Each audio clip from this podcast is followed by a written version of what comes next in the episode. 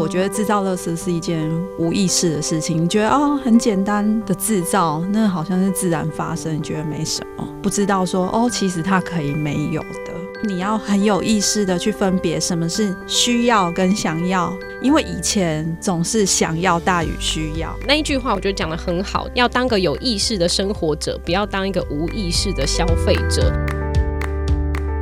绿青出动是一个关心环境议题的节目。加入绿色青年的行列，一起守护地球。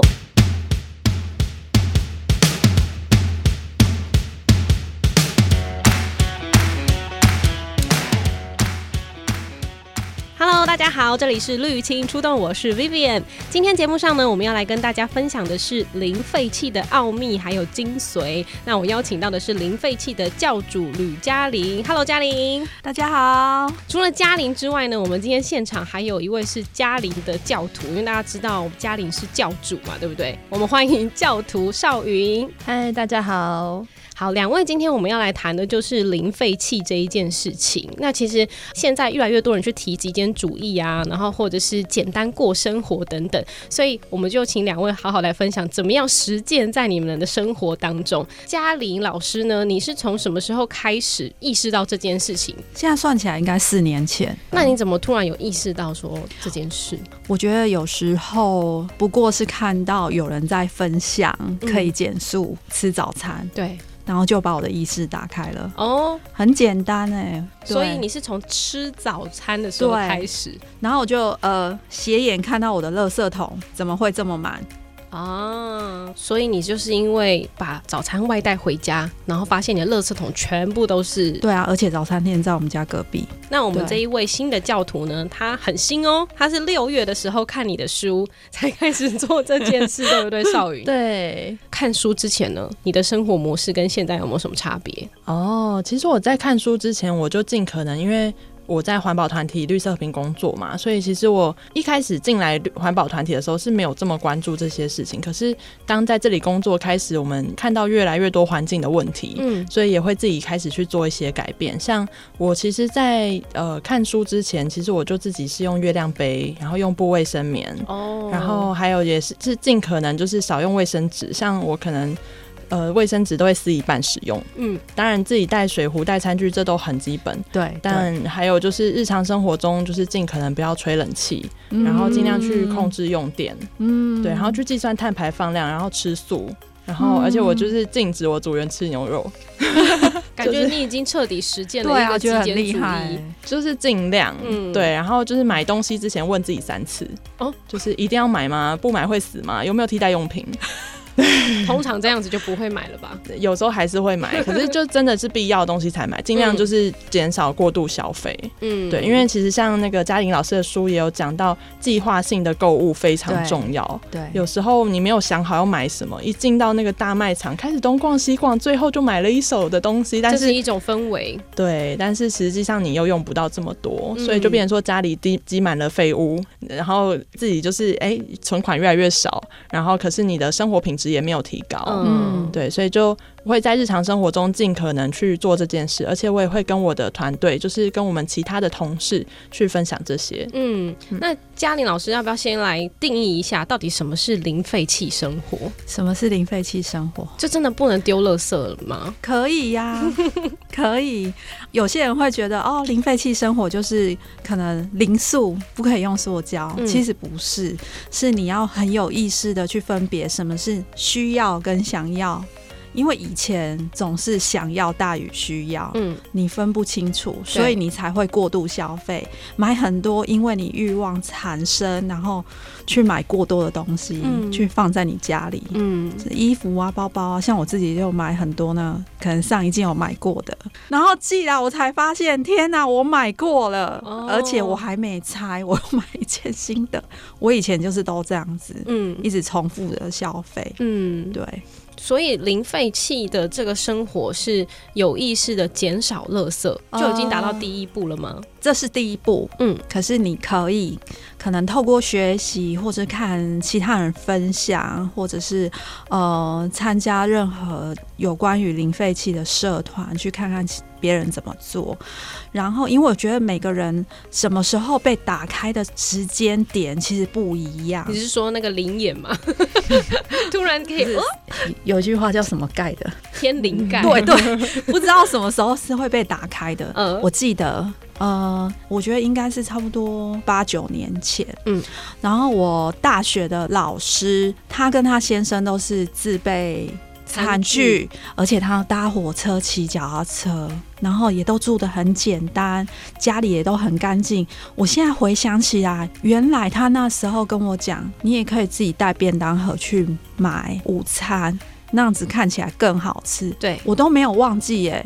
可是我居然在四年前才开始执行，所以应该是他跟我讲的。应该五年后，嗯，我才被打开，嗯，所以每个人可能都有一把钥匙吧，我在猜想啦。所以老师现在就是在撒钥匙的阶段，对，到处去推广，然后让我现在觉得很开心，就是我可能不用亲身跟他讲，然后我就是间接的，就是去可以去影响到每一个人。嗯，对。其实如果在网络上有看过老师的报道，其实就会知道说老师大概一天当中的生活是怎么过的。就是可能早餐啊，你要带餐盒去买东西之外，你可能还做堆肥，一些生活中的细节。嗯。那老师被朋友戏称为是零废弃教主这个称号，是因为你后来还创了一个零废弃教会。对，那个时候怎么会想说要创教会呢？原本我们赖群组有很多名称，嗯，然后就有点搞不清楚哪一个群组，然后我就随意取了这个名字。然后那时候取的时候，大家好欢乐哦，觉得这个名字实在太好玩了，因为我们共同的信仰就是环保，嗯，没错，所以它也其实也是一种教啦，对，其实也是一种教，环保教，对。对。然后呃，其实一开始到现在，我觉得尤其是环保这件事情，你不能一个人做，因为环境是大家一起造成的，对，就是工业，嗯，所以呃。要做环保的话，也是要一群人，嗯，嗯，所以我才成立这个社团，然后进而我这个何止是一群人啊，这个是超大群人的、欸。现在在教会里面已经有六千七百人了。然后我觉得地方其实很重要，鼓励大家可以集结地方的人。嗯，像我们台中就是群组，至少现在有一百三十六个人，我们有个赖群组，然后大家都会互助。比如说，呃，今天可能你刚好需要什么，对，可是你只需要用一次而已，嗯，你就可以上去问看看有没有人可以借你，哦，我就不用再去买那个东西了。对，那呃，你你想要给对方什么回馈，怎么样，你们可以自己去谈。嗯，那我在上面看到大家都是无私的分享。对啊，所以我每天都看到这些事情一直在发生，就觉得每天都还蛮开心的。对对对，嗯、那我们来谈谈你们怎么去实践在生活当中？因为刚刚其实讲到说，携带环保杯还有餐具，已经算是现在普遍的人的一个尝试，也认为好像是减塑的第一步是基本。那还有很多其实是，嗯、呃，有一些细节。可以跟大家介绍的，比如说像是什么自制牙膏啊、酵素，老师好像都有做这些事嘛。有有，少云自己有没有做到哪些事情是有开始朝零废弃的生活方式目标前进的？哦，就是尽量不要用一些化学的清洁用品，所以你都用肥皂比较多。然后就是我之前有尝试过，就是那个 Poo Free，就是用清水洗头发。哇，你有成功吗？呃，但是因为后来。有，就是现在我改用就是洗发皂，然后一段时间就是会用洗发皂。我摸你的头发一下，因为我没有，你跟我头发一样多哎、欸。清水真的洗得干净吗？嗯，就是它会有一段排油期，嗯，然后你会有一段时间非常油腻，嗯，但是如果撑过那一段的话，就会还蛮清爽的。哦，据说是这样，但是因为我其实中间断断续续的，嗯，所以我有时候还是会用就是洗发皂去清洗。但我觉得其实洗发皂也还不错，因为它的包装就小很多，就不用有那个塑胶瓶罐。对对对，对，然后呃成分上也比较天然。而且现在说不像我们以前啦，就是只能洗身体，就全身都可以洗啊。哦，是哦。现现在好像大家的概念会是这样，有的有的是全身的，嗯，哈，有的是一块可以。从头洗到尾。嗯嗯，除除了这个之外还有吗？然后我之前也有自制过，就是柠檬的洗发精、柠檬洗发水，哦嗯对。然后还有就是我现在没有在用牙膏，那你用什么？就不用啊。你不用怎么刷？可是其实牙膏只是让你嘴巴香香的而已，嗯它其实没有什那你怎么实际清洁你的牙齿？哦，我就是普通的刷牙，然后用牙线。哇，他讲的就是我书里面写的。其实他刚讲的 poo free 那个阶段，我刚摸他头发，其实跟我一样多。我一开始想要尝试 poo free，所以我把头发剪得非常短。嗯，然后我先生，我先生就讲说：“你不洗头吗？你的头看起来好油。”嗯然后因为我觉得我剪短就是看起来有点凶，嗯，所以我就又把它稍微留长。可是因为头发真的太多了，对，然后我每次去剪头发，就是稍稍都会被我的设计师讲一下。然后后来我就放弃 poo free 了，嗯我就用洗发皂。所以我说，其实这件事情不要把它想得太难，重点是不要勉强自己。对，那不要勉强自己，其实也是可以做到很完美的。譬如说，就用洗发皂啊，嗯，对，那用洗发皂你有没有发现会很干涩？还好哎、我的很干涩，就是梳不开，嗯可能每个人可以接受的。可能有的人的发质就是自然卷，那他可能比较还好一点，所以就不会觉得有干涩的问题。然后我就觉得有点干涩，所以呢，我现在都用酵素润发。哇，所有酵素超万用的酵素，大家一定要去尝试。你去 Google，其实很多资料，酵素真的很简单，嗯，就是糖加水跟水果皮。对，呃，冬天就用橘子，夏天就用凤梨。然后那些酵酵素啊，我最近是，我觉得真的超神奇的，尤其是煮菜之后会有味道。对，然后我就摆一盆酵素在那个空间，没多久就没味道了，洋葱味就会不见。没事，我就跟我老公讲说：“哎、你去倒那个酵素的那个下面会有一些沉淀的那些皮，对，然后因为那些皮可能比较难清洁用，嗯可是你如果哦除完你空间的味道，它变干之后，你还可以拿去堆肥。其实它真的超妙用的，好，所，以又可以又可以洗头。少云未来也会开始朝向做酵素。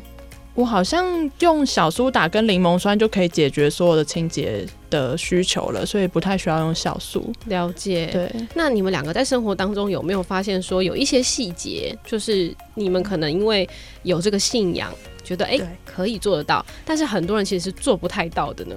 我觉得是改变习惯的问题。嗯，嗯，因为我我觉得现在这个是我们的日常，我觉得嗯没有什么特别的，所以有时候突然问我，我会一时回答不出来。是。我就觉得我又没有什么特别做。老师，你现在身上就是挂了一个手帕，手帕，这就是你在网络上有跟大家说，其实日常当中减少使用卫生纸的方法，这是其一。对对，就避免你可能要擦汗要干嘛的，嗯你是你用手帕代替，嗯然后你就教大家说可以挂在证件夹上面。对这就是你现在的方式。是可是，一般人来说，可能也会不习惯做这件事，对不对？一开始是忘记，然后你用的时候会不习惯，对，可是你用的时候就会变习惯，然后习惯之后就成为自然的事情了。嗯，对啊，如果每个人都这样，我觉得其实也没有什么。其实我觉得生活当中有很多小细节，大家可以开始累积，像电子发票就是一个很好的生活习惯呢。对，对啊，我真的觉得这个很好用诶，因为我是一个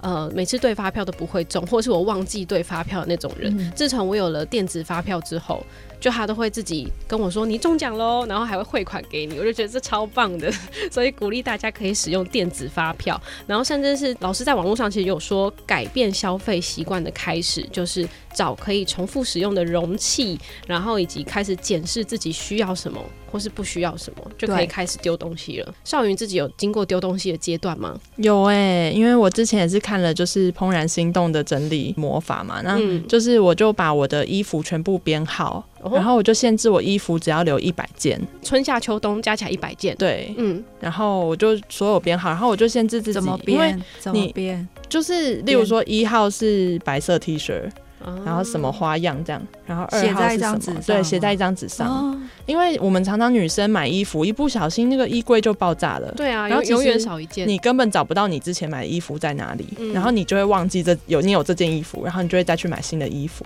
所以其实家里很长就是会导致杂乱的东西就是衣服。对，所以我就想说，那衣其实衣服也不会坏，够用就好，反正我也不追求流行，所以我就编号一百号。所以你每天要上网看一下，哎、我今天那个身我的衣服清单在哪里？看一下我今天要穿几号。应该说，我其实想要限制一个总量，因为我的衣柜是有限的，我只能摆得下有限的衣服，嗯，所以我就一百件就好了。那如果你买新的衣的服服就要淘汰一件旧的，哦，对用这种方式。嗯那你应该也不太会买新衣服了吧？不会，因为我买新衣服一定要买二手衣或者是就是有机棉，嗯，所以基本上你在路上你不可能路上随便看一个路边摊，哎、是二手衣和有机棉这样，嗯，对啊，对，所以其实很难买新衣服。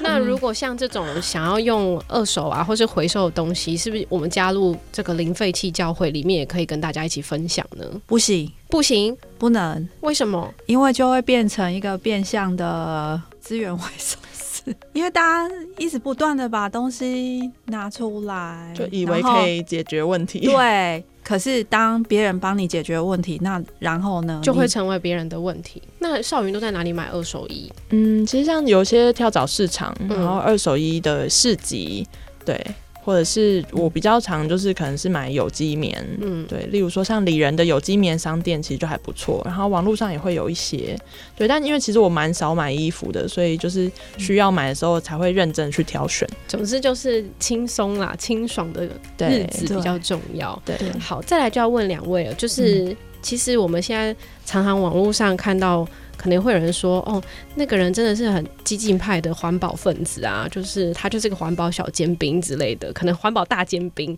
那面对周遭的亲朋好友的声音，你怎么推广？这是第一个问题。再来就是会不会被讨厌啊？老师，会会会 会老师，老师一边翻白眼一边说会。会，那怎么办？你怎么跟大家分享这件事情，或是跟怎么跟大家说明？我觉得看你遇到什么人。嗯，我觉得当对方会问这样问题，或者是他有这样反应，他心里就已经已经抗拒你。我就是不要，嗯，所以我常常因为我现在的身份有点微妙，所以有时候可能我站在那里，我没有讲话，嗯，人家就觉得有压力了。哦，对啊，他觉得你的这个光芒在跟他说我要零废弃哦。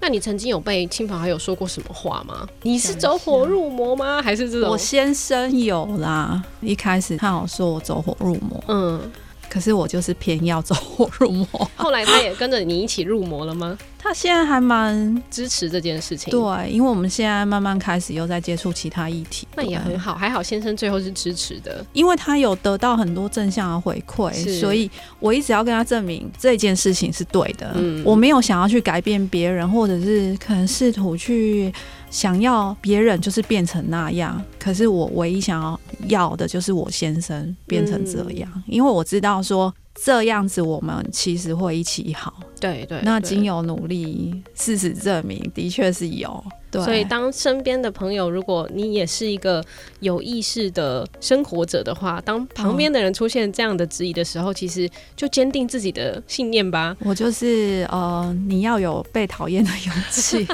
所以大家也可以去看那本书。我觉得不被讨厌这件事情很重要的是，你不要给对方无形的压力。也就是说，比如说他可能真的不小心拿了吸管或干嘛，你就一直指责他的那一种，就会让人家觉得心理压力太大。对啊，所以像我就觉得有时候很觉得很莫名其妙，我什么都没有说、欸，哎，其实我还蛮认同嘉玲说的，因为其实我觉得环境教育它是一个循序渐进的过程，嗯可能有些人走得快，有些人走得慢。我会蛮建议大家就是不要用个批判和指责，因为当你批判指责，其实就是画出一个界限，对对界限，嗯那就那个人会把被你推得更远。所以，呃，我也是像嘉玲一样进一个新的团体，会先观察，然后嗯还是会让大家慢慢的就是被我感化。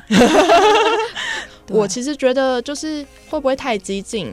其实老实说，我的同事都叫我环保控，因为他们说，即使是在环保团体里，我也是一个做的很坚持，要就是尽可能做到的人。他们也觉得，哦，你这样真的很夸张。对对，但是我觉得总有人要做这个角色。确实，像你讲的一样，总是要有人做这个角色才可以。因为我发现，其实大家是很常会去从日常生活中，就是会。取一个平衡，对，就是你可能会看到有人是支持这个，有人支持那个，那你就会取一个中间平衡。那我就要当那个最极端的角色去拉这个平衡，把大家往这边拉。嗯，对。那像我也发现，就是因为我就是在环保团体工作，我就是不用一次性的餐具。嗯，然后其实很多人他们心里也觉得很赞成，可是有时候他们没有办法自己做那个角色，对，所以他们就会用我的名义去跟其他人说，例如说像我们的家族里面，我们老一辈的。爸爸妈妈、长辈们啊，他们其实很少有这个观念。嗯、然后我们亲朋好友，像我的表姐们，他们就会说：“哎、欸，大姨，你不要用那个塑胶杯，小云会生气哦。” 对，他们就用我的名义来规劝其他人。嗯，对，我就觉得这样其实也还不错，也是不错啊，因为你们就成为代言人啦。对，总是要有人做这件事。我也有这个经验。对，我妹妹的小孩说：“拿着一次性餐具，我要跟嘉玲阿姨讲哦。” 等一下，你们现在是虎姑婆的概念吗？哎、欸，你不乖，虎姑婆来抓你啊！